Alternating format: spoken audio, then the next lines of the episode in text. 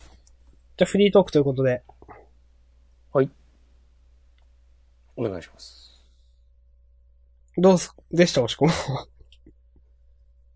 いやー、今週、先週か。はい。今週間はね、ちょっとあんまピリッとしませんでしたね。運気が悪い。悪かったね。昨昨日、昨日また例によってね、こう朝からマジック・ザ・ギャザリングをしに行ってきたんですけど、はい。昨日はあんまし勝てなくて、はい。なんかもう、勝てないと一気に、俺は何をやってるんだみたいなうん。気持ちになって、もう引退だなと思って。引退しないけど。それよくあるんですかその、そう思うのは。ああいや、あ引退しようとは思わないけど、うん。なんだろうな。でも最近ね、さすがに、ちょっと今年一年、このゲームしすぎたなって、しすぎたっていうか、うん。だいぶやったなっていう気持ちになってきたので、うん。そろそろねなんかちょっとペースを落とすかもしれない。もっなと、るほど。もっといろんなことをした方がいいのではないかという、まあ、別のこととか。そうそう。こう、自らの、こう将来にとって、わかりやすく有益なね、勉強をするだとか、お知らんけど、はい。そうなんかね、昨日、大会で勝てなくて、うん。あの、先週ちょっと言った商品のカードとかもらえなくて、うん。うーん、これは、と思って。はい。いやー。まあでも勝てない、勝てないって言っても3回戦の2勝1敗だったから、悪くはなかったんだけど、うん。で、なんか上位の人から順番にいい商品もらえるっていう制度で、うんだ。って他の、多分3勝0敗の人がもちろん一番で、で、多分に同じ2勝1敗でも、はい。えーっと、2-0ああ、はいはい、はい。と、、えーっと、2-1だったりすると、その全体の負け数が多分少ない方が上とかなるので、そうですね。うん。そうそうそう、三、一つのマッチで3回やるんだけど、そう、ストレートで2勝した人の方が多分上に行くからとかで、その微妙な差で惜しくも届かずみたいなことになったんですけど、うん。なんかすごい身も蓋もないことを言うと、うん。例えばなんかそのカード、商品のカードもらえてやったーっていうのはあるんだけど、 うん。例えばこの日曜一日使って、こう遊んでる時間を、なんか資格の勉強とかに費やして、で、なんか、新たな職について、こう、収入も増えてとかなったら、こう、最終的にもっと、いけるぜ、的なね。もう、もうすっげえ身も蓋もない ですね。はい。あ、別にもちろんね、お金を得るためにね、遊んでるわけじゃないので、っていうのはありますけど、まあ、ただ、ね、ふと思うときはありますよね、という。そうそうそう。それこそね、なんかさ、この、例えばさ、ポケモンやってて、うん。トータルプレイ時間、153時間とかなってて、うん。俺はこの103 153時間、例えばあれの勉強をしてたら、とかね、うん。思う時がね、ふとあるでしょ。まあ、なくはないですね。ええっていう、まあ、本当にね、どうでもない。どうでもないどうでもいいことですけど。そんなようなことを、昨日は、思いました。なるほど。まあ多分来週また行くんですけどね。まあ、それはいいじゃないですか。まあ、で 言うてもねもその、うんなんか自分の中での、その、例えばね、時間の費やし方、ウェイトを変えるみたいなのは、うん。別に無理ない範囲で遊べばいいわけで。そうそうそくしくもね、私も、押し込まると似たようなことがありまして。なんと。あの、私、まあまあ、最近ビットコインの話とかしてたと思うんですけど、はい。まあまあ情報を追っかけてたんですよ。うん。なんか、スーッと熱が冷めましてね。ああ。これはあの別に、例えば負けたからとかではなくて、損したからとか。うん。 なんか、なんか調べれば調べるうちに、なんか、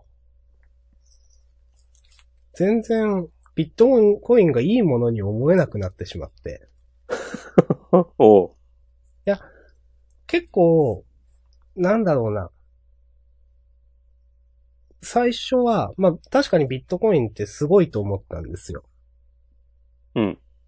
あの、例えば、ブロックチェーンの技術使われてるんで、ハッキング、ハッキングが、まあ、されに、まあ、しづらい、されにくい、されないみたいな、あって、まあ、これは決済手段とかとしても、本当に世の中のあり方を変えるなとか、だとか、あの、ビットコインで、まあ、本当に銀行の役割を担えるようになるかもしれない、みたいな話だとかもあるわけですよ。はい。融資だとかいうところでもですね、ビットコインとか、まあ、で、あ、これはまあすごいなと思ってて、いろいろ最初思ってたんですけど、なんかですね、まあ、いくつか私、このジャンダーの中でも、例えばビットコインが分裂するとかいう話をしたりだとか、したと思って、うん。なんか、まあ、それで、いろんな分裂した後のコイン、これこそが真のビットコインだとかいう人とか。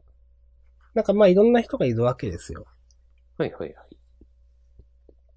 で、なんか、調べれば調べるほどですね。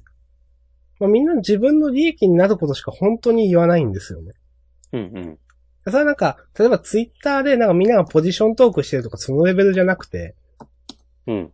ビットコインとか他のコインの中の人みたいなのも、中の人もだし、その周りの、その、まあ、マイニングして報酬得る人、マイナーって言うんですけど、そういう人もだし、ビットコインの開発側の人もだし、なんか、なんだろう。で、ビットコイン自体も、技術的なこと言うと、別に一番いいわけでもないだろうっていうのがなんとなく分かってきて。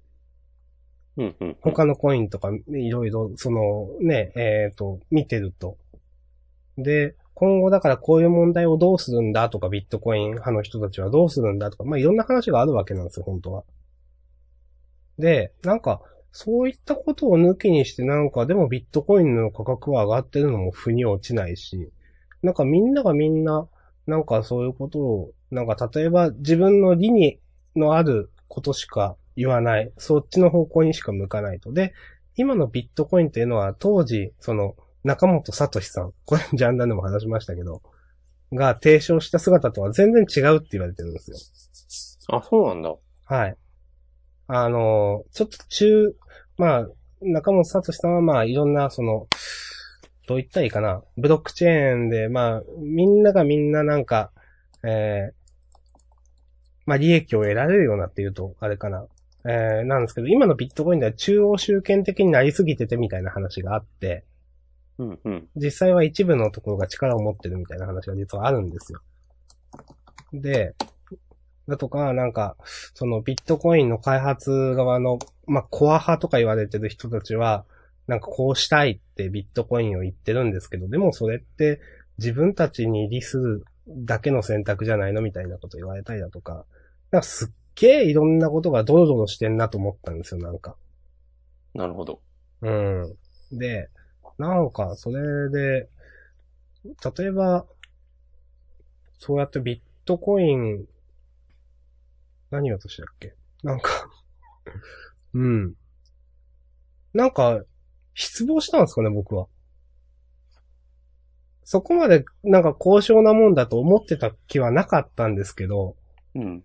なんか、その、し失望したのか、なんかその、別に技術的にすごくもないものが、こうやって値上がり、すごくもないっていうのは言い方悪いですけど、あの、他のものの方が、例えば技術的にいいんだとか、なんかこれには問題があるみたいなのに、それにみんな目をつむってて、価格がどんどん上がっていってるんじゃないかみたいな話もあって、なんかそういうのが僕は勉強した中では信じてるんですよ、その話を。うんうん、で、でも、価格だけは上がり続けてるっていう状況が何なのこれって思っちゃって。なるほど。すごい腑に落ちなかったんですよね、なんかそれが。で、なんか一気にさーってなんかすごい、どうでもいい感じになってしまって。 うん。なるほどね。はい。だから今も一応そのビットコインとか他の、まあアルトコインって言うんですけど、まあ、うんこの間お話ししたビットコインキャッシュとか前に話したモナーコインとかなんかそういうのにちょこちょこなんか、えっ、と、なんかが下がった時になんか買って、ちょっと上がった時になんか売ってくらいのなんか適当な感じでやってはいるんですけど、でも全然、例えば一つの情報を血眼になってこうツイッターで検索したりとかいろんなまとめ記事見たりみたいなのは全然今してなくて、なんか、すごい熱が引いちゃったなって思いました。なるほど。うん。まあだから、これからもなんとなくまあやるんでしょうね。でもなんか、なんだかなぁみたいな感じになっちゃって、あ、なんか今の押し込まんの話聞いてなんか近いなと思って。という、ことあがりがと僕うごもざいます。ありました。はい。そうです。まあ、なんだろうね。距離ね、もう、あんまり近すぎる。あの、これ前もなんか言うどっかで言ったような気がするんだけど、うん。あの、シャーマンキングのほう。コミックスはい。の、えーっと、カバーの作者コメントうん。の話なんですけど、はい。もうそれなんか初めて聞く気がする。うん。はい。昔コミックス集めてて、はい。で、多分8巻とか9巻ぐらいだったと思うんだけど、はい。あの、カバーのとこに、中国では、えーマニアのことを、うん迷う人と書いて、名人と、名人と呼ぶって書いてあって、はいはいはいはい。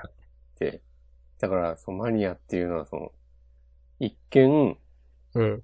えーその道を極めた人のように見えるけど、うん。なんかその道に迷い込んだだけの、なのかもしれないね、みたいなことが書いてあって、うん。なんかその夢中で何かに対してガーって言ってるうん。のは、その突き進んでるように見えて、ちょっと先も見えないその中こう、考えなしに言ってるだけみたいな。で、ちょっと冷めたな、ぐらいの、になると、ようやく、それとの、それと自分の月、なんか適正な距離が測れるというか、そうなのかもしれないですね。うん。うん。なるほど。まあそこでね、ガッと言ってた期間が無駄ではないし、そう、そうそう、もう本当に、ビットコインのことだけじゃなくて他のことでもそう思います。うんその、ガッといった期間があったからこそ分かったんですよ。そうですね。いろんなことがそうそうそうん。それは本当に思います。うん。うそうこうやってね、こう、こうなんだろうな。自分、己の、こうね、自己肯定感を高めていくポッドキャストちゃんなんです けど。そうなんですよ。僕のやってたことは間違いじゃなかったというね、 この。そうそうそう。どんどん合理化していきますよ、本当いやー、今週、あ、今週、今週はあれですよ。なんすかランウェイで笑って第2巻。あ、そう。おうその話をね、ちょっと、する前にですね、はい。この、その、ジャンダン内でですね、 はい。明日そのラジオを撮ってもいいですか あ、いいですよ。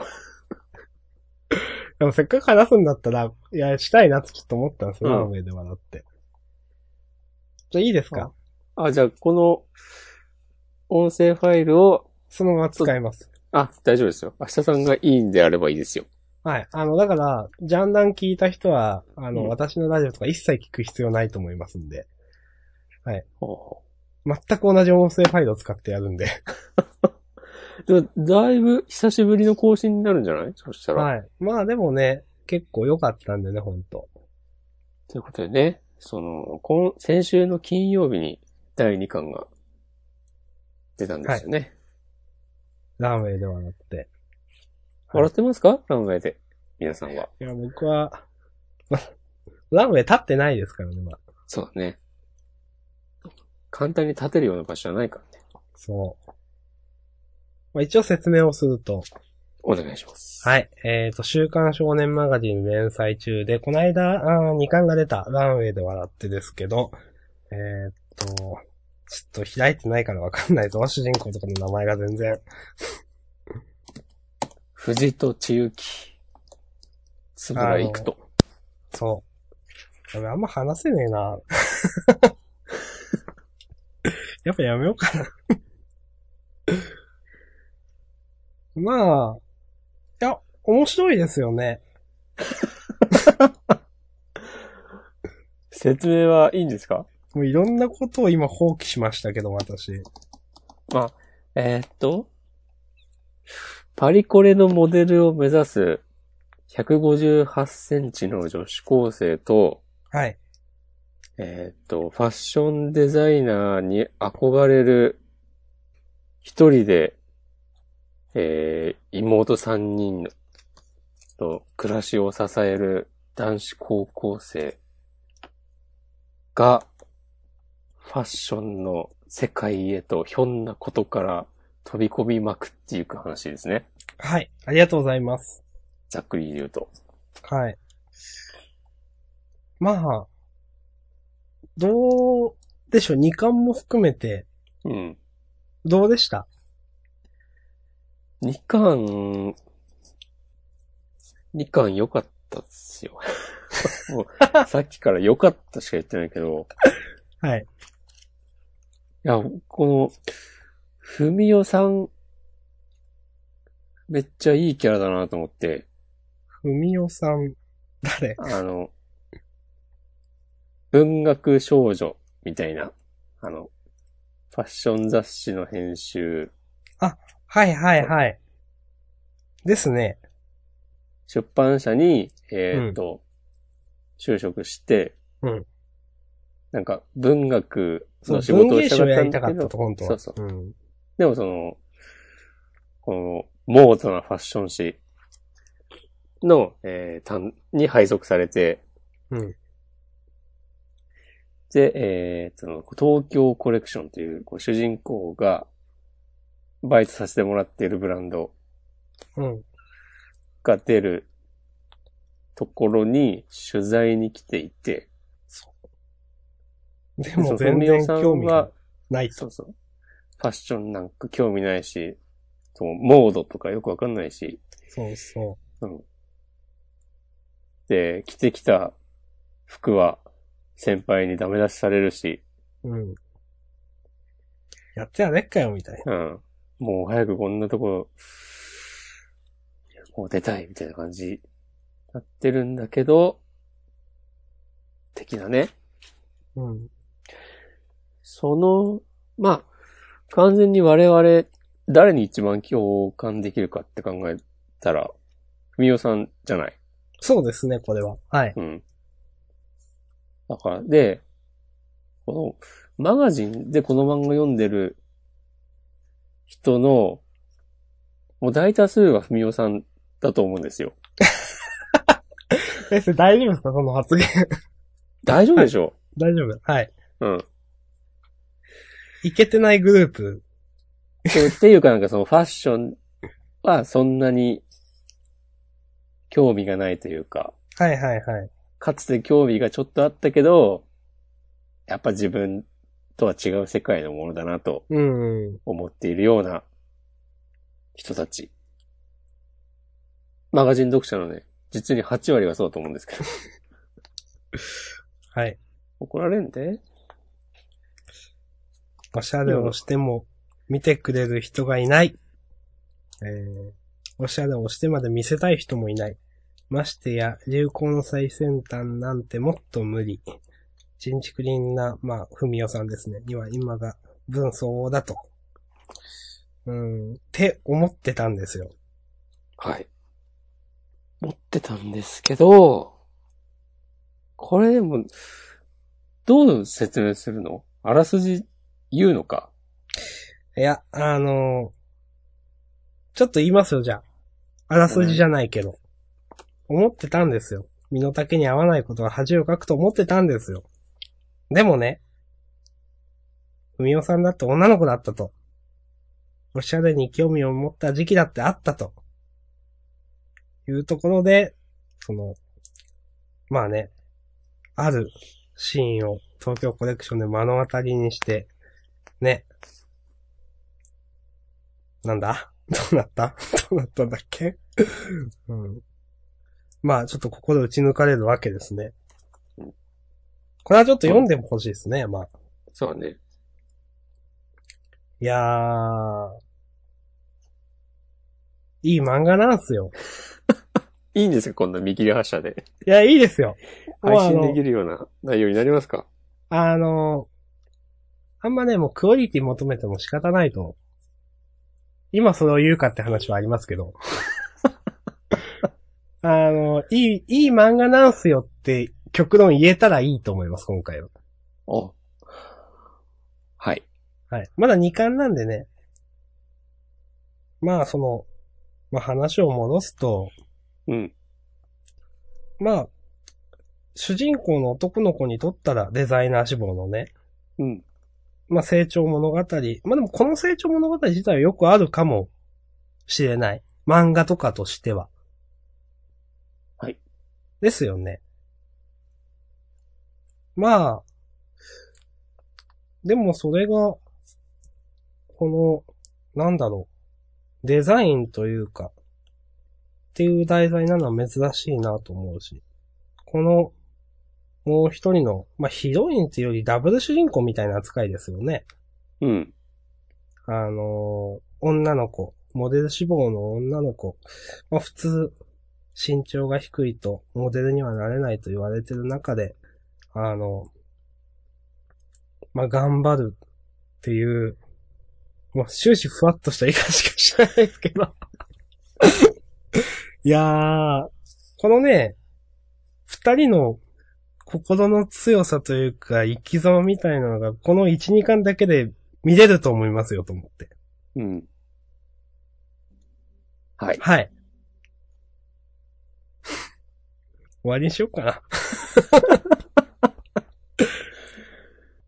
いやー。まうあん、はい。この漫画も、ちゃんと、ちゃんとしてるよね、てん話の組み立て方が。いや、それはめちゃくちゃちゃんとしてると思いますよ。すごい、なんだろうな。もう、僕が感心しましたのは、うん。例えばあの、森山さんか、かな、はい。が、あの、ふらついてはい。倒れちゃう。うところとか、はい。で、えー、それで、あの、津村くんが、いや、も森山さんだって大丈夫なはず、なかったんだっていう、くだりとか、はい。あと、ショーが終わって、柳田さんに、うん。あの、できれば、この、あんな無茶な働かせ方は、やめてくださいと。はい、って言って。で、これもさ、こんな、高3の男の子が、その過酷な労働環境について、しかも自分のことじゃなくて、ね、その、偉い人に言うなんて、うん。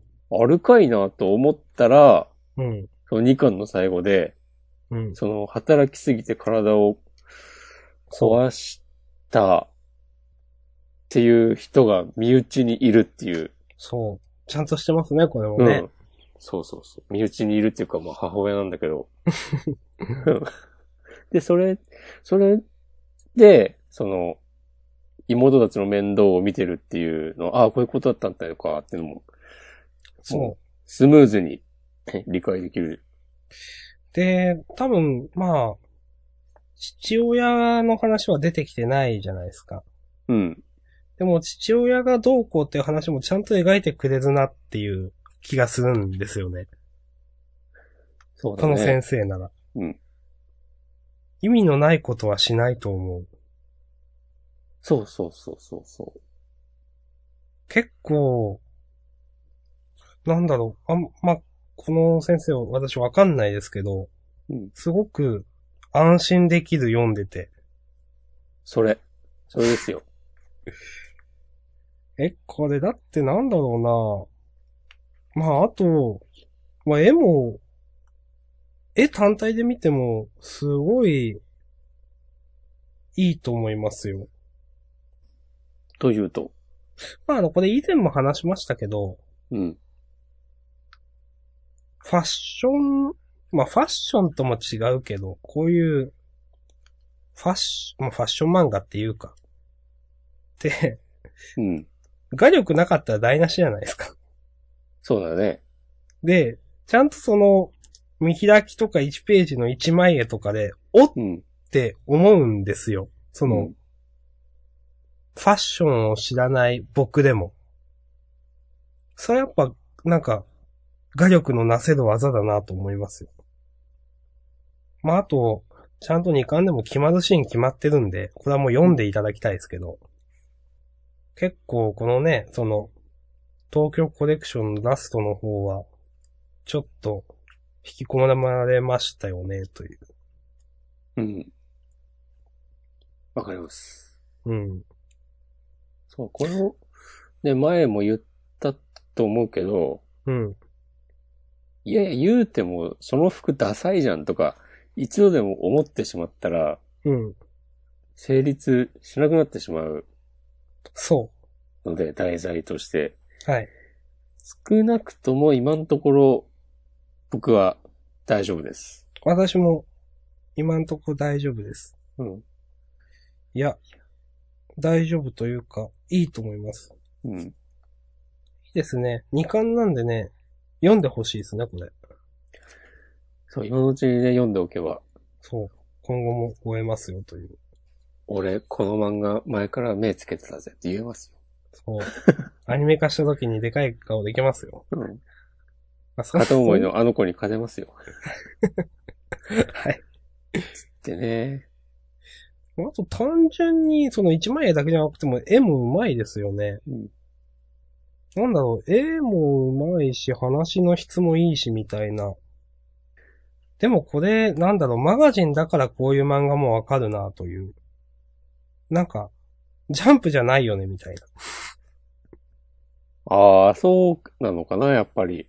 私はそう思います。うん。確か、確かにね。うん。微妙になんかマガジンってあるんですよ。そういう社社会派じゃないか。まあこういう。なくはない気が。うん。まあ、そんなふわっとした感じでもういいです。いいんですかいいですよ。あの、これリハビリ会なんで。おおそういうね、名目。ー。うん。いやー。そう、このふみおさんが、うん、いや、ほんとね、ふみおさん押しますね。ふみおさん押しますね、僕は。 でさ、このふみおさん、その、文芸誌をやりたかったのに、えー、ファッションの雑誌に配属されたふみおさんを、ちょっと茶化し気味だった先輩の、はい。こう内面とかも、いや、めちゃめちゃちゃんとしてるやんけっていう。そう。これまたいいんですよね。できすぎでしょっていう。うん。で、その人が言ってることが、なんだろうな、この、あんまりファッションとかよくわかんないですって思っている、えー我々のような人たち。うん。それから週刊少年マガジン読者の約8割の人たちはい。にとっても、これね、救いになると思うんですよね。お。なんというか。ふわっとしたことしか言えないですけど。いやもう、まあね、1から10までね、内容を説明するのがね、こういうポッドキャストじゃ、それだけじゃないと思いますよ。あ、 そというね、うですかこの自分たちを肯定していくポッドキャスト。ふみおさんがね、あの、おしゃれも、モードも全部同じ。えーっと、なんかその人の目ばっか気にしてた自分に対して、自分のためにするものだったんだ、つっ て、こう、涙を流すシーン。うん。まあ、ベタ、ベタはベタなんですけど、うん。なんか素直に受け入れられるっていうか、これはなんか、なんだろうな、さ、本編でさ、相馬の時に、はい。相馬の話してる時に、本編でっていうのは、えっと、ジャンダンの第96回 のはい時にっていうね、これは、明日さんのゆるい感じのラジオで聞いてる人のための補足でした。はい。で、なんかその、まあ、読み手が想像した通りの展開になるのが、うんその相馬の時はちょっといまいちだなみたいなこと言ったんだけど、 はいこの、えー、ふみおさんの涙について言えば、うんここでなんか、ふみおさんが涙を流してくれたことで、僕はね、ちょっと救われたような気持ちになりました。お。なるほど。なので、ふみおさんを押します、僕は。ありました。少なくとも今月は押してい きます。私はですね、はい。この、柳田さんだでしたっけうん。が素直に、この拍手の半分はお前にやるって言ったところは、ちょっうとん素直におって思いましたね。うん。なんか、もっといけすかないキャラクターだと思ってたんですけど、うん。素直な野郎じゃねえかと。はい。いやー、嫌な人いないっすね、この漫画。そうだね。あの、学生ボランティアぐらいじゃないですか。フィッターの。このフィッターの学生ボランティアなんかで出てくるかと思ったら別に出てこないんですねって。まあ、今後もあるかもね。もしかしたうら。ん、いや、わかん、なんか自習予告とかでないかなと思ったら、あ、な、いないんだ。うん。あ、自習っていうか、時間予告ですか。うんうんはい。いや、まあ、もう OK です。そうですかはい。僕はもう喋れないです。さようでございますか。まあね、ちょっと、まあ読んでみてくださいよ。なんか試し読みとかなんかあるでしょっていう。うん。はいうんということで、いやー、なんかね、と、これか、なんか読んだら、ちょっと、なんか服とか買ってみようかなとか思えると思うんですよね。あ、わかります。うん。うん。そん、そういう漫画、いいですよね。そう。なんか、まあ、服に限らずですけど、こうなんか読んだことでやってみようかなって思える漫画ってすすごいですよね。ちょっとね、一歩歩き出すきっかけをくれるという、はい。ね、漫画なり、歌なり、映画なり、いろいろありますけども。はい。いやまあね、ちょっとね、ごめんなさい。準備不足すぎましたね。ー、ちょっと、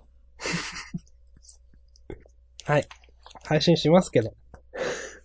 大丈夫ですかはい。あの、もうこう、これちゃんと配信しないとね、もうね、僕配信しないと思います。おひつさんのゆるい感じのラジオはもう1年ぐらいはい。そうだね、もう全国2800万のリスナーが待ってるからね、次回の更新を。そうですね。 まあ、まあね、リハビリがあったらちょっとずつ、多分、まあ結構ぐだると思いますけ ど。この先もね。 いやいやいや。いやーなんか、まあ前、どうやって喋ってたっけとか思い始めちゃって。そうだよ、一人でパンとか食べながら喋ってたじゃん。はい。そうなんですよ。もう、まああれはあれでまだ別なんですけど正気の沙汰じゃなはいいよ。正気の沙汰じゃないですよ。そうですね。明日さんって休みの日とか何してる、過ごしてるんですかつって。なんか、パン食べてる様子を録音してますとか。 はい。いやいや、なんか難しいなと思うのが、ーうん。えなんかあらすじ言えばいいかっていうとそうでもないしな、みたいな。そうだね。そう。そうですね。だからなんか、もう最低限面白かったよっていうことが言えればいいかなって思うんですよ、なんか、最近は。でも面白かったよとは言えるでしょ。うん。ん え、ど、どういうことですか普いや通に。そんなに、なんか別に頑張ることもなく、そこれう。面白かったですとは言えるので、うん。そこはいやでも、面白かったよっていうのを、まあ、い自分の言葉でまあ言いたいわけですよ。今回みたいなふわっとした形で。ふわっとした形で言いたいの。いや、えっ、と、結果的にふわっとした形にならない言い方ができればそれでいいんですけど、うん。多分今の僕はいろんな他の漫画に関してもふわっとなっちゃうなっていう気がするんですよ。ああ、そうかな。はい。いや、この話やめ、やめな さい。しもうやめ、やめやめ。はいうん。適当にカット して。やります。なんでですかその、明日さんの内面、内面を吐露してくださいよ。え、じゃあ、どうしますよ。はい。私は、えー、合図を打ちます。いや、なんかどう、どうなんだろう、その、えー、技術的に漫画が上手いんですよよりも、うん。どっちかっていうと僕はこの漫画好きなんですよ。この漫画を読んでこう思いましたよ。の方が重要かなと、最近思うところがあるんですよ。はい。ある漫画を語るときにですねうん。でも、なんか、それって結構、その、重要な方っていうのは難しいと思ってて、それを言うことって。きちんと言うことがですね、ふわっとした形でしか言えないことが多いんですよ。最近漫画を読んでて。おおはい。でも、それでもいいんじゃないかと最近僕は思ってるんですよ。ーなるほどね。そのふわっとした形でも。多分それって聞きようによってはグダグダだと思うんですよ。うん。でもそれでもいいかなっていう意味でさっきの僕の、いや、これでいいっすみたいなのに繋がるんですよ。うん。え、終わりですけど。ああ。それはでも、それでも、言葉を尽くして、どこが良かったのかを、語って、欲しい。なるほど。ハードルが上がるな。と、私は、一リスナーとして。いや、例えば前に、はい。吉祥寺だけが住みたい街ですかの話をしませんかと僕は押し込まに行ったんですよ言いました。で、あの後、言いました。言った後、うんでもこれどう話せばいいか全然わかんねえなと思っちゃって。うん。この漫画好きだけど、どう話していいんだろうって思ったんですよ。うん。それって配信する価値がないと思いますか意味がないというか。ああ、そういう風に問われると、それっ意てなんか、味なくはないと思いますよ。うん。ふんわりこういうところが面白かったよねっていうのでいいのかなと僕は思ったんですよ。まあ、ふんわり具合。その、今日のダンウェイで笑ってくらいのふんわり具合です。ああ。今日ので言うと、はい。まあ、そっか、そうだよね。今日。このシーンが良かったみたいなことをうん。言っていきましょう。言っていきましょう今日のえー、えーと、ん吉祥寺だけがの話ですかいや、さっき、さっきので言うと、うん。まあ、さっき、いや、なん、なんだろうな。明日さんの言いたいこともわかる気がするし、うん。分かってない気もするけど、確か に、多分ね、これはちょっと、なんか僕のまた良くないところなんですけど、はい。なんだろうな、こう、良さ、良さというか、この作品がいかに素晴らしいかみたいなことをうん。言おうと、こう、頭を使って考えた結果、盛大に滑るはい。みたいなものを、はい。特にツイッターとかで、ね、見がちだと思うんですよ。あー。 まあ、とりあえず続けてください。はい。そういうことになるよりかは、うん。よりかはってのも後ろ向きな話だけど、うん。そういうものより、うん。例えば、まあ、それこそジャンダンでもやってるような感、くらいの温度感。はいはいはい。あのシーンの善逸がかっこよかったとか、はいはいはいはい。ちょっとあの玉梨くんはないでしょうとか、はいはいはいはい。くらいのことで、いいのになとか思う時はある。うーん。なるほど。さっきのランウェイではだったらもうちょっと戦った方が良かったですかね、じゃあ。もうちょっといいけたんじゃないそうですね。多分ね、はい。まあこんなんでいいですよっていうのが、ちょっと早かったと思う。あー、ダメだし。公開ダメ出しです。マジダメだし、今 の。はいちゃんと予習しときゃよかったな。もっと。手元にないの今、コミックス。いや、ありますけうど、ん。一、回読んで、ああ、よかったっていう状況なんで、なるほどね。はい。そんな押し込みみたいに3回も4回も読んでないなと。そう、多分ね、俺は、あの、土曜日に買って、はい。 2巻読んで、ああ、いや、この漫画やっぱ面白いなと思って、うん。昨日日曜日に、うんもう一回1、2巻後で読み返したので、ああ、なるほど。い多分その差ですね。や、その、ジャンダンでは、はい。その、まあ、20ページくらいだから、その、 読みながらその週のことについて言えますけど、やっぱ単行本じゃそうはいかないですね、と今日思いました。あ、確かにね。うん、すごくそれは思いました。ね。だからこそね、4週、予習復習は大事という回ですね、今回。はい。ありがとうございました。勉強になりました。その予習復習が大事っていうことも、今日我々がね、この話をね、しなかったら、そもう向こう28年間気づけなかったかもしれないわけですよ。う。いや、さすがに気づいててほしい、それは。はい。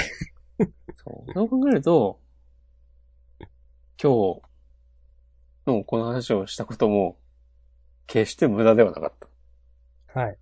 そうですね。というね、自己肯定感を高めていく高める。はい。ポッドキャスト、明日さんのゆるい感じのラジオとジャンダンでございます。はい。いやー。あ、ということで、明日さんのゆるい感じのラジオの締めをしていいですかはい。ここまで配信します。わかりました。じゃあ、お送りしました。明日さんでしたっていうんで、押し込まんでしたって言ってください。わかりました。はい。じゃあ、お送りしました。明日さんでした。しこまんでした。はい、じゃあ、さようなら。 次回の更新お楽しみ に。はい。ということでね、本編内で、こう、プはいレッシャーをかけていくスタイルで。はい。ということで。 まあ、何らかの形にしますよ。お願いします。どうせほとんど全部配信するけど。うん。ということでね。え吉祥寺だけがの話もどうしようかと思ったんですよ、本当それはね、ちょっとまだ僕、予習が済んでないので、ですよね。いや予習するのもでも大変だなと思って。今5巻ぐらいまで出てるよね、確か。でもどの話がっていうより全体が面白いって感じなんですよね、あれも。確かになん、なんていうか。だって僕なんかは、うんいや、街なんて知らないわけですもん、だって。ああ、なるほどね。そう。それはだって関東在住の人は、ああ、あそこねとか、ああ、あの街ねっていうのがなんとなくわかるかもしれないですけど。うん。でも僕からすると全部が同じような街に見えるんで。はいはいはいはい。だからなんか雰囲気で楽しんでるとしか言えないんですよね。まあでも面白いんですけど、なんか。そこはでも、そこ、例えばそこをうまく言語化できたら、それは、明日さんならではのものになるんじゃないですかね。なるほど。東京や、そその近くに住んでいないのになぜ、この東京のローカルな漫画がうん面白く感じられるのかっていうのは。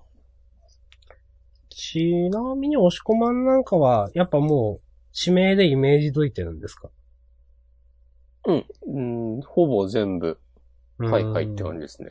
なるほど。そうなんですよね。んはい。はい。わかりました。ありがとうございました。いえいえいえ、まさかこんな感じでね。まあ、リハビリって言ったらね、このぐらいのフットワークの軽さでやっていくのがね、ちょうどいいじゃないですかね。まあでもね、予習はすべきということがね、本当にわかりました。いえいえいえ。まあね、予習はすべきというのはある一方で、うん。こう、まあ、始まってしまった中で、どう言葉を紡いでいくかみたいなのもありますからね。そう。予習しすぎで、それを最後まで保つのもまた良くないことでもあったりしますからね。ねその、その場でそ生うまれた、そおっぎゃーちとの、方に持っていかないとな、みたいな。おぎゃー、おぎゃーと、そう。お、おぎゃ何、何ネタですかー。いや、ネタとかじゃないです。だと思いましよろしくお願いしますた。。はい。はい。ということで、そんな感じですかこれ本編はどれくらい、えーっと、50分くらいか。なんかトピック的なことまだありますそんなもんかな私はちょっとスマホを買い替えたくらいですね。あ、その話はじゃあ、うーん。別になんか、普通、本当に普通の話なんですけど、えっ、と、まあ僕は iPhone と Android のスマホを1個ずつ使ってるような状態で、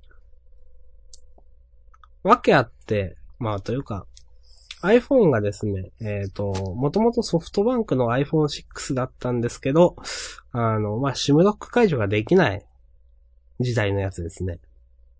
だ、だけど iPhone を使いたいので、えっ、と、Android の系スマホで、えっ、と、テザリングして使ってたという状況で、Android のスマホは結構古いやつを使ってたんですよ。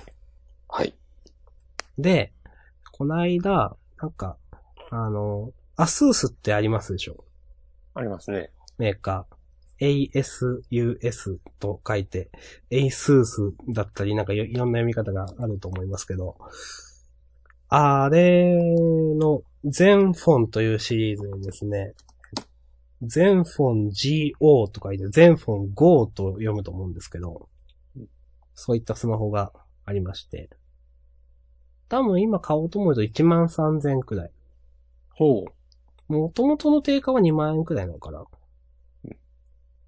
で、なんかこの間アマゾンで、なんかこう、その全フォン5が、なんか、えっ、と、なぜかですね、9800円とかでありまして、へえ。見間違いかと思ったんですけど、うん。なんか、最近よくある、その、えっ、と、シムカードとのセット、セットで割引になるみたいな。セットでお安いみたいな。なんかわかんないですけど、アマゾンでセット割って書いてあって、うんなぜか本体を買うよりもシムカードとセットにすると3、4千円安いって意味わかんないことになってて。うん。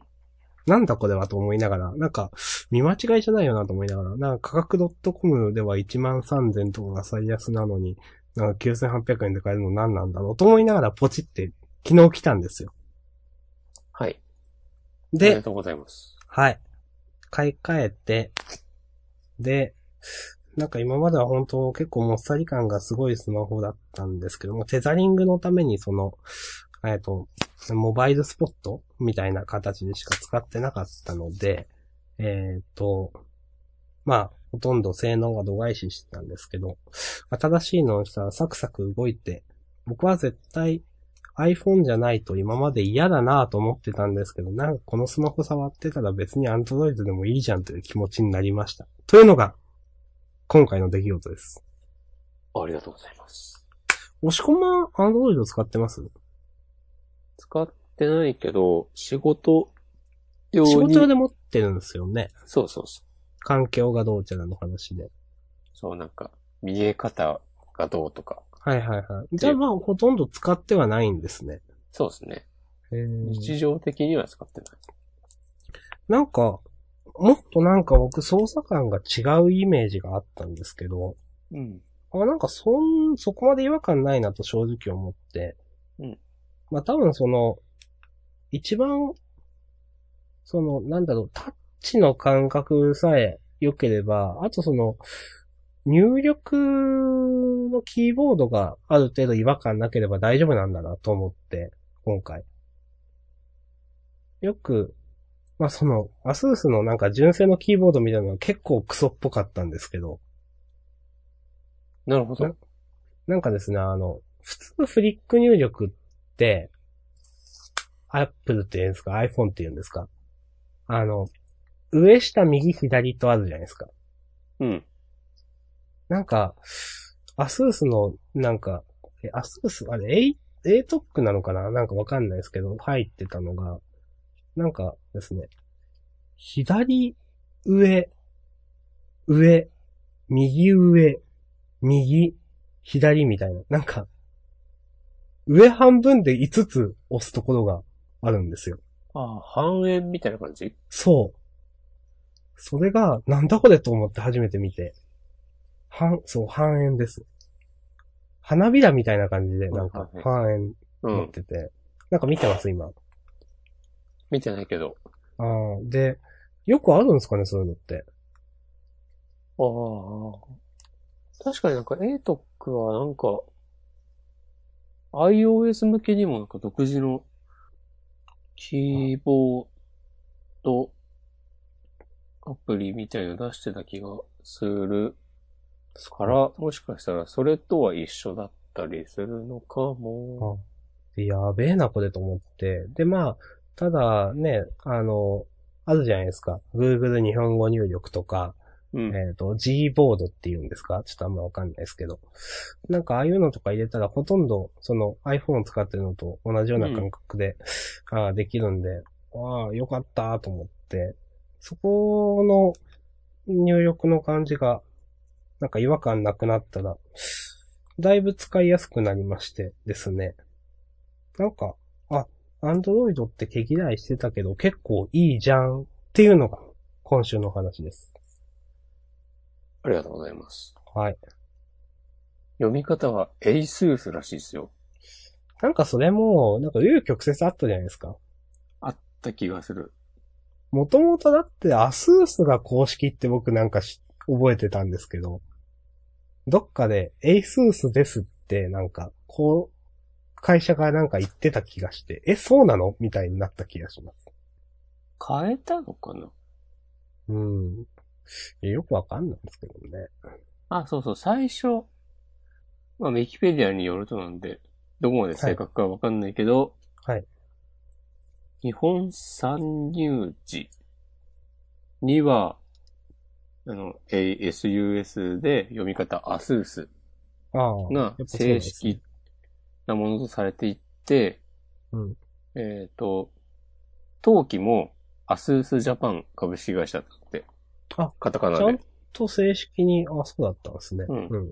で、2012年10月1日に、はいえー、故障を ASUS に統一したそうです。なるで、そほのど。時に、えー、法人の登記名もエイス。アルファベットで、あー A- ASUS スペースジャ JAPAN 株式会社にうんうん。社名変更したらしいですよ。ありがとうございます。間違ってるわけではないし、こんなん変える方が悪い。 そうですね。こんなことしたらでもさ、積み上げてきた、こう、ブランドが既存されてしまうような気もするんですけど。ほんとそうですよね。うん。まあ、まあでも当時からなんて読んだらいいかわからないみたいなネタはよく見たんですけど、まあうん。似たような名前多いし。エイサーとかあるよね。はい。今今全くう同ん。じこと。ACER ですね。うんそうそうそうそう。。はい 俺なんか今言おうとしたんだよな。もう一個ぐらい似た名前あったよなと思いつつ出てこなかった。うん。うん、忘れたな。はい。はい。まあそういう。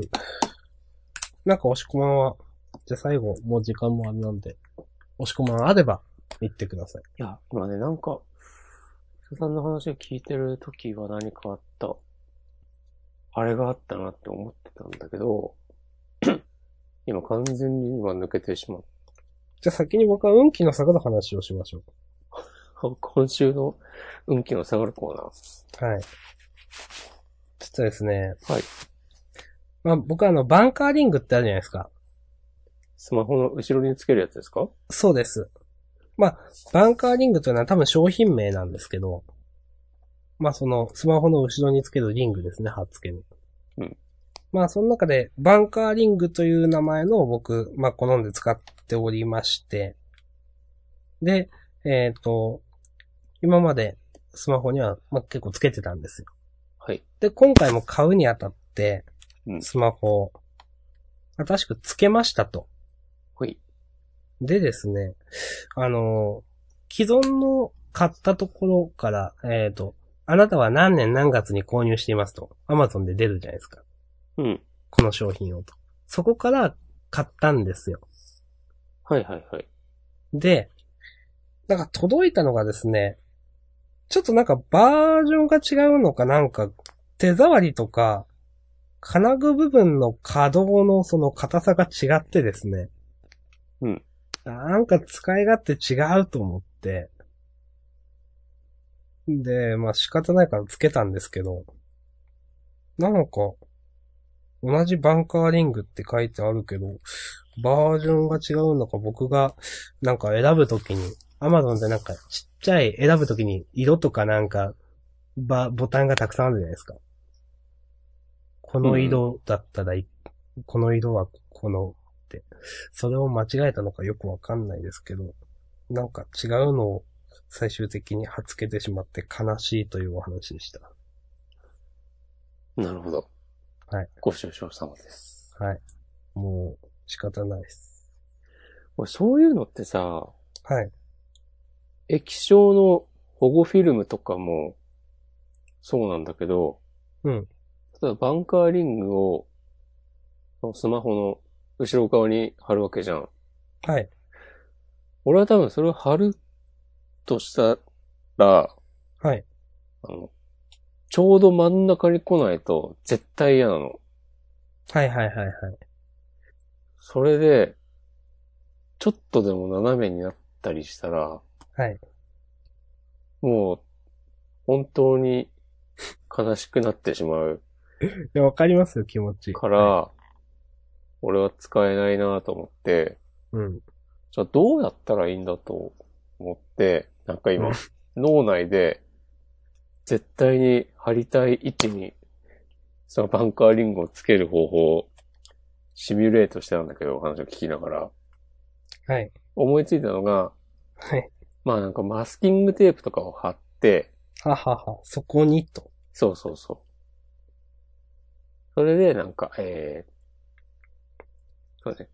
スマホの本体に対して水平に貼って、うん。で、そのバンカーリングの台の部分うん。のこう、ちょんちょんって両端サインペンかなんかで目印つけておけば、そこにペッて貼れば、綺麗になるかなとか。ちなみに、はい。保護フィルムは貼ってるんですかは貼ってる。うん。保護フィルムの場合は、iPhone だったら、ホームボタンとか、あ、なるほどね。そう、はスいピーカーの部分が空いてるから、そこを円安に確かに。ある程度正確に貼れるんだけど、背中にバンカーリング貼るってなったらさ、目印がないじゃないいはい。実際私のもちょっと曲がってますね、今見たら。や、どうすんのそれいいの曲がったままで。うん、まあちょっとテンション下がりますけど、あんま、そこまで気にしない です。はい。結構、うーん、そうん、うん、 はい。というね、もう好みの話でしたね。うんはい。はい。思い出しましたか思い出せなかったんだけど、はい。ちょっと一応報告お、はい。が必要なことがあるなと思って。報告。はい。ポルカ、はい。あ、見てない。はい。見てないけど。最終的に、はい。 7500円のご支援。あありがとうございまいただす。きました。はい。なんかあの、この間、うん。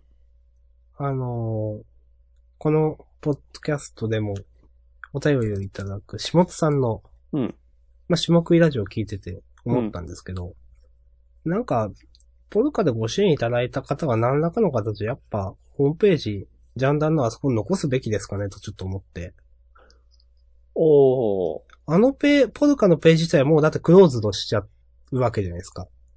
まあ、いつかいななくなるよね。そう。で、でも、それで、じゃあ、そのね、お金をいただいた方の、それで何も、もう、う忘れてしまうというのはあれですけど、なんか何も残してないというか、一応そうやって、その何か一定期間とか何かをするためというよりも、どっちかというと、ジャンダンこの先もずっとやっていくことに対する支援なわけじゃないですか。うん。だからまあ何かしら残しとくべきだろうなというふうには思いまして。まあ、その残し方というのははっきり言って押し込まんの量分なんで、ウェブの関係はう。ん。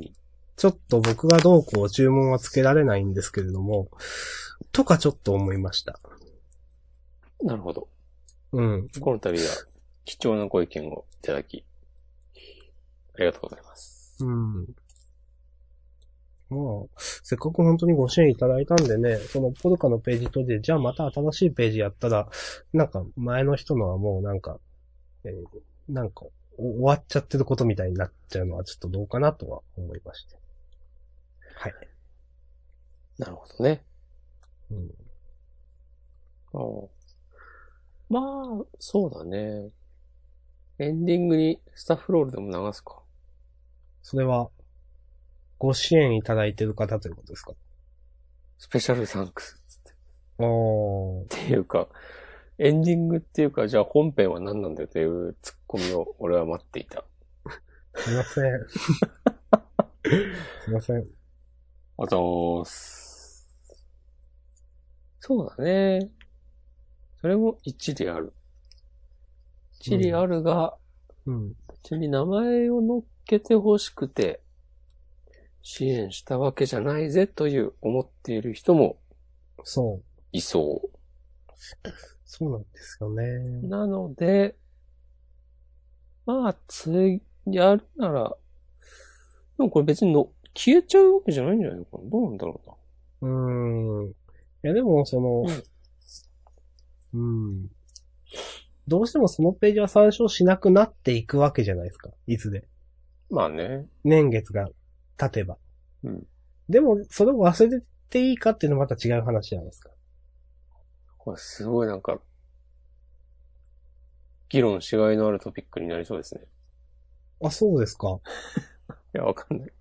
わかんないです。なんか、うん。忘れてしまうことについてみた いな、大きなお題目を僕は想像してしまいました。あーはい。まあ、つって別になんか固くなり載せたくないわけでもないので、うん。まあでも、実際でも、ね、いや、さっき押し込まんが言った、いや、そんなこ、そうしてもらうためにっていうのは確かにそうだなと思います。まあ、嫌だって人は少ないと思いますけど。こう、なんかまと、こういうのをまとめたページとかがあってもいいかもね。うーん。ん、いや、それは本当に。ジャンダンの中にそういうのを募るページがあって、こちらからお願いしますっつってリンク貼ってあって、うんまあ、ポルクなり他のなんかのサービスに飛んだり、 ウィッシュリストが貼ってあったり。なんか、それかわかんない。なんか一番下のフッター部分っていうんですかなんか、あそこになんかちっちゃいフォントでスペシャルサンクスほにゃららって書いてもいいかもしれないし。まあ、それがね、わか一番お手軽んないけどうん。ではある。あの、プロフィールは更新しなくて大丈夫ですかあの人の、だ、大丈夫ですよ。 てか、このページがね長すぎるんだよな。 それ前から言ってますよね。 そうなんですよ。インデックス。いや、もう、でも、しこまんもね、時間がないでしょうから。時間はでもないかあるか、時間をね、まあ作るものまあ、そうは言いますけけど。 ど。まあ日曜日にマジックやりに行かなければまあ、できるという。作業はできるとかいうのと、リアルな話ですけども。うん。ドラクエライバルズやってる暇があったら更新しろと言われたら、まあ、グーの音も出ない。はい。はい。好きなジャンプ漫画は緑の巻き場を。いやー、どうしようかなと思って、今でちょっと考えてたんですよ、それ。うん。難しいなぁいや、じゃあ、僕弁にしてください。わかりました。あえての僕弁で。うん。じゃあ、俺も仏像、仏像か。普通になんかワールドトリガーって書いておけばいい気がしてきた。えーでもそんな安牌します じゃあどうしよう。なんかそれで本当になんか、初めてき、き、来た人は、あ、このアッシャさんって人僕弁好きなんだって思われても困るわっていう、ちょっと思ってしまった。いや、別に困んないでしょ、僕弁は。困んないのかないいのかな、うん単行本買ってないんだけどな。すいません、なんかこの。いや、まあ、それは、それでしょ。うんじゃあ、僕弁って書いといてください。わかりました。はい。まあ、こんな感じで終わっておきますかはい。今週はこの辺りにしましょう。これは何を言いたかったか思い出せませんでしたが、はい。まあ多分ポケモン買ったよとかかもしんないけど、ああああ、そういえばそうじゃないですか。まだ全然プレイできてないので、へえ。なんかね、基う本同じ話なんだけど、前作と、えっ、と、ごめんなさい。一応確認で、今回出たのが、ウルトラサンムーンですっけそうウルトラサン、ウルトラムーン。ああ、はいはい。あー基本はリメイクそう、サンムーンのリメイクで、はい。まあ、本当にまだ始めたばっかりなんだけど、今のところストーリーも、うん。多分大筋は同じで、なるほど。舞台も、登場人物も、導入部分も。で、細かいところで、なんかテンポが良くなってるなっていう印象で、うーん。まあ、そんぐらいだな。 なんだろうな。なんかね、サンムーンは、結構ムービーシーンが、悪く言えば長ったらしい印象があったんだよね。ああ、そこがテンポ良くなってるということですか。コンパクトになったのが、演出のためなのか、なんだろうな。わからんけど、サンムーンは、うんハワイみたいな南の島が4つくらいある、えー地域が舞台なんだけど、はいはい。で、その、島をいいくつも巡って、えーポケモンマスターを目指すっていう。で、なんかうん、明らかに4つ目の島とか、うんいや、これ、開発期間足んなくて、はしょったでしょみたいな感じだったのね。はいはいはい。そう。なんか、それ、これか、完全な僕の想像ですけど、うん結構ムービー多くて、 容量足んなくなったんじゃないかなとか、うーん。知らんけどね。うん。その、まあ、容量なのか、まあ、スケジュールの問題なのかわかんないけど、ちょっとその後半、駆け足感が半端なかったんですよ。うん。その辺が、ウルトラサン、ウルトラムーンでは改善されて、シナリオが充実してるといいなぁと。そういう、なんか、あって、サンムーンの満足度ってどうでしたまあ、おおむね満足です。うん。なるほど。ポケモン、ポケモン20周年 ?20 周年はもう過ぎたか。その、赤緑から始まったポケモンの歴史を、なんか一旦リセットして、うん。こう、次の20年を始めるぞみたいな気概が感じられたの で、そんなこと言ってましたね。うん。そう、あの、例えば、ジムがないとかね。うーん。ジムみたいなものはあるんだけど、うん。そういうなんか今までのお約束から自由になろうとしている雰囲気が感じられたのはとても良かったです。なるほど。なんかガチで対戦用ポケモンとかを育てるような人たちにとっては結構不満もあったりしたっぽいですうーよ。んにちゃんの育成スレとか眺めてる限り。はいはいはい。なんかこう、あれをするためにこれをしないといけないとか、まあ、不便だったんでしょうね。うん技教え親父がいないとか。うんそう、だからあれ、あの技を使う前、使える、あのポケモンを使うためには、なんか、遠回りして、えー過去作から連れてこないといけないとか、いや、なんかうん、ど、求める方向性って、あんまりガチガチじゃないんですかね、ゲームフリークって。うん、そんなことはないと思うけどね。うーん。そういうのを求める人たちの期待に応えつつ、うん。万人が楽しめるようなものをっていう感じだと思うけどね。まあそうですね。だってそのガチガチができるだけの作り込みがされてるわけですもんね。うん。絶妙なバランスというか。と多分思います。。うん。はいはい。こんな感じですかね。まあ。そうですねすいません。はい。はい。まあ、クリアしたら、またなんかね。はい。まあ、お話これでしして早。速、マリオオデッセイが、スタックに積まれてるわけですけど も。押し込まんの秘技スタックに積むという。はい。うん。ちゃんとね、一つずつ解決していきますので。はい。わはいかりました。